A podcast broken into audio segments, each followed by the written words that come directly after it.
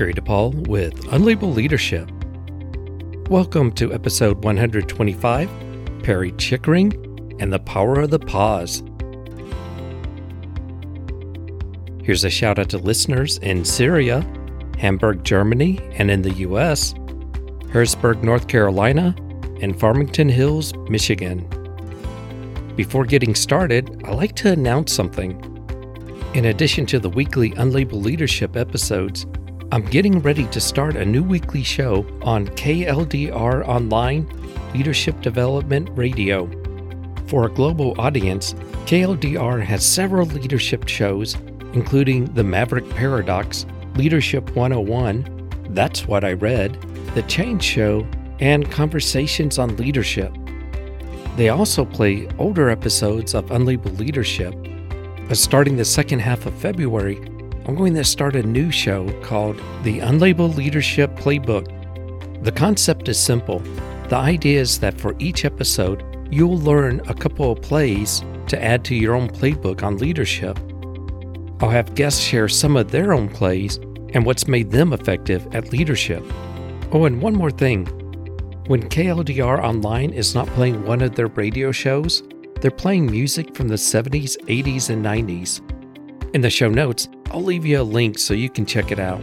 Well, with that, let's get started.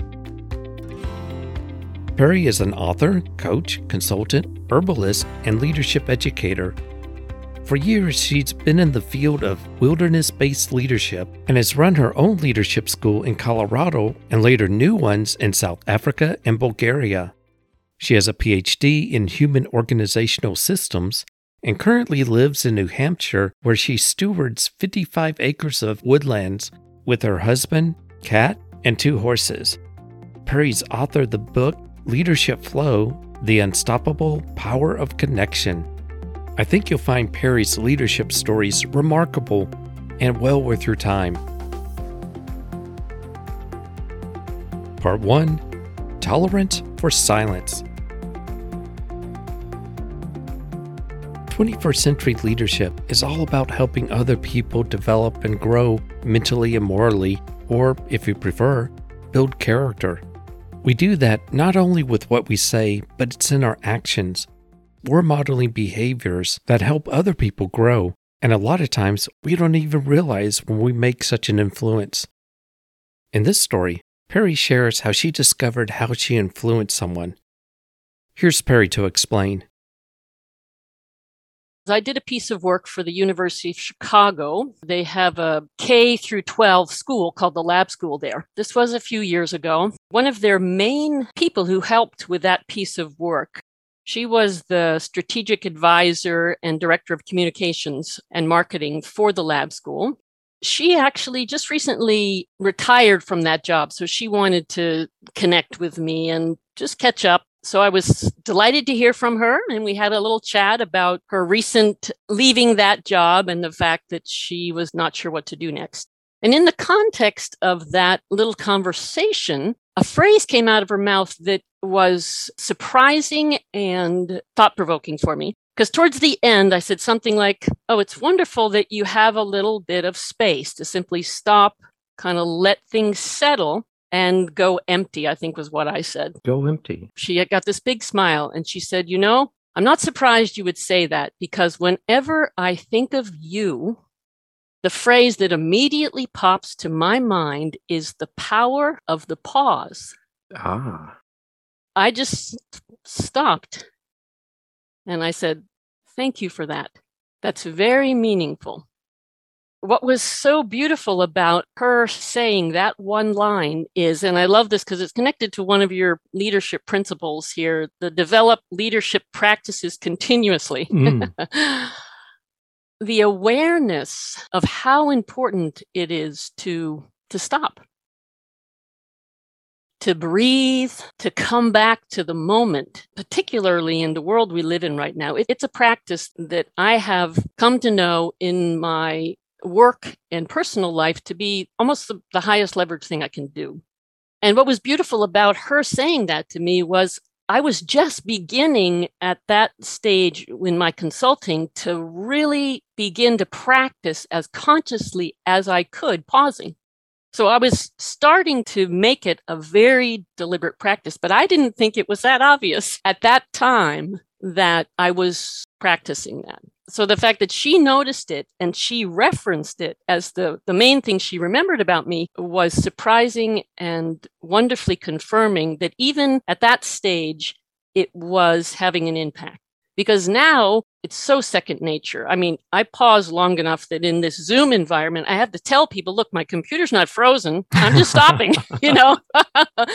and if they don't know me, I have to say that up front because I take very long pauses sometimes and I'm simply listening. I'm stopping. I'm giving myself a moment to come present it's not just pausing to allow space for another person to talk, it's pausing to reflect and maybe prepare or just be in the moment. All of those things. All those things. Okay.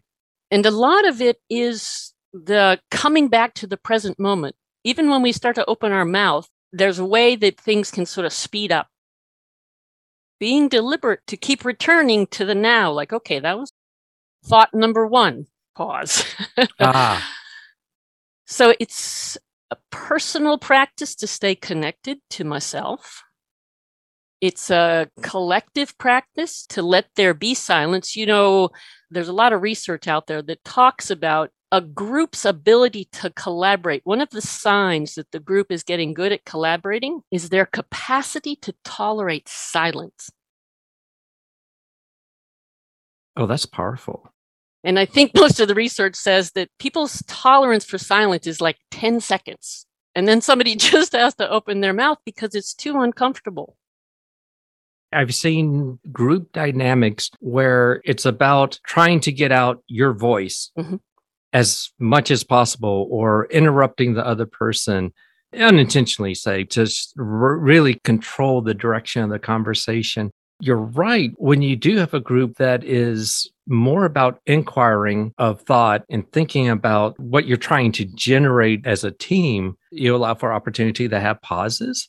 It's just human nature at the same time. Boy, seven seconds go by. I have to fill that gap. Mm-hmm. You know? Yeah, exactly. And, and it's fun as, as a team player in my life's work, I've played all the different roles from formal leadership roles to consulting to facilitation. And it's a wonderful tool as a facilitator because if you're not sure what to do next, if you just shut up, guaranteed somebody's going to say something that will give you an idea of the next move to make. And this is, of course, assuming you want to have an alive dynamic in the room, that you're not just trying to force an agenda out of fear that somehow, again, one of your principles, that somehow things are going to get out of control or they're going to get messy or they're going to go somewhere you don't want them to go because you don't know what to do if they go down that road. It's a wonderful tool to use in all kinds of contexts and it's a little edgy because you have to have a level of trust. There's something going to happen, and you're creating some space for something to happen.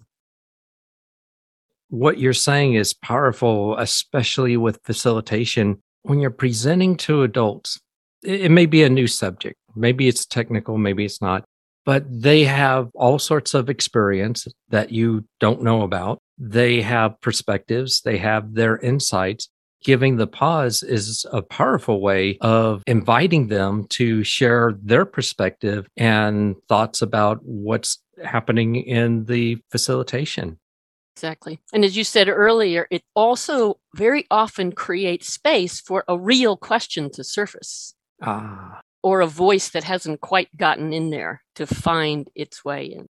Learning how to create space, and I love what you did to expand so that all kinds of things can happen. People can speak, nobody speaks. It's just everybody gets to come present and then see what emerges that's the right thing in the moment. Part 2 Courage from the Heart. In my book, Nine Practices of 21st Century Leadership, I talk about seven guiding principles. One of them Connecting with others is one of the most crucial ones for being able to lead effectively. This story that Perry shares illustrates how important connecting with others is and how you can do it. Here's Perry with her story. I would like to use an example of this person who called me. Her name is Catherine. In this job at the University of Chicago, where we were doing a, a visioning and strategic engagement process which is what she had hired me to do. There was eight of them as a senior team that we were working with. All of the kind of work that that I do as a consultant in the company that I did this job with is highly collaborative. Again one of your other leadership principles very collaborative we were brought in to do this visioning session at a moment in time where there was huge tension between the faculty at the lab school and the administration, like major, serious contention, tension, inability to talk. So that's part of what why we were coming in is to kind of help get some conversation going about how on earth they could move forward towards any kind of a shared future. That's the stage we were brought in. And the design deliberately included having conversations with various groups of people. Anytime a conversation occurred, one of us as a consultant would be in the room, and one of the senior team, i.e., one of these eight administrators, would also be in the room. So I was in the room with Catherine, and we were talking to 30 faculty members, just teeing up the engagement because what we were trying to do was surface challenges that were, uh, you know, like what's underneath the problems that are here and, and how can we name the challenges? So we start out, and within about, I don't know, the first seven minutes of this engagement, one of these faculty members, in a very heated, highly agitated voice, essentially says the main problem is the whole administrative team and you in particular. And she points across the room to Catherine. Wow. Well, for any of us who kind of had energy directed us like that, guaranteed it is very challenging. So this happens, you know, you could have cut the silence in the room with a knife, just crackling with tension. And what Catherine did next was one of the most beautiful leadership acts I've seen in my life. I hadn't thought about this actually till I was thinking about today. She did a big pause. She regrouped. And then when she opened her mouth, she spoke with this I mean, the courage it took for her to, to join. She had no sense of defensiveness in her. She spoke mm. with profound humility. And she essentially told the story of her own history at, at this school. She'd been a student there. She'd already lived through six directors. She was like on her seventh director. And she'd had her own series of unbelievable challenges in the whole history with the institution. And so she simply told her story and her own challenges and her own stresses and her own questions. As she started to talk, and then as her story unfolded, it was like somebody pulled the, the plug out of the drain in a bathtub, and this unbelievable static energy in the room just it just went. And the quality of conversation that ensued was beautiful and brilliant. And, you know, people just began to talk. And the focus came off of Catherine and they shared their challenges and this and that. And when we broke for a break, I went up to her and she was, I mean, her body was physically shaking. Oh, wow. and I said, Oh my God, that was amazing. And I remember she said, Should I stay in the room? I said, Absolutely. Are you kidding? oh, yeah. And what she proceeded to do was she managed to calm down. And then what was also courageous was this was one of the first sessions. I'll be darned if she didn't back out. She kept showing up for all the rest of them. And she ended up being the main person that had to pull together this, the visioning into some kind of a plan. And, but the, that moment this is for me, this is what the pause is all about because leadership is a momentary thing. It happens in a moment. How you show up, you know? I like that a lot. And what Catherine did, whether she intended this, she made a connection with yes. everyone. In a lot of large organizations, there's some animosity between mm-hmm. different levels and, and assumptions. And we tend, as human beings, to prescribe intent to other people, but are a little bit more forgiving for ourselves. Mm-hmm. When she shared her story, it took away some of that. it made a connection that wasn't there before. And when people tell stories like that, a lot of times the recipients say, Man, I want to drop by her office sometime. And, yeah. you know, they're more open because they made themselves vulnerable about themselves and who they are and presented a part of her that other people had not had the opportunity to see. Exactly. I mean, all of what you said. And, and the beautiful thing with storytelling when it comes from a real place is it connects the head with the heart. Mm. It's pretty darn hard to be hard hearted when somebody's telling a story where they're, as you said, vulnerable.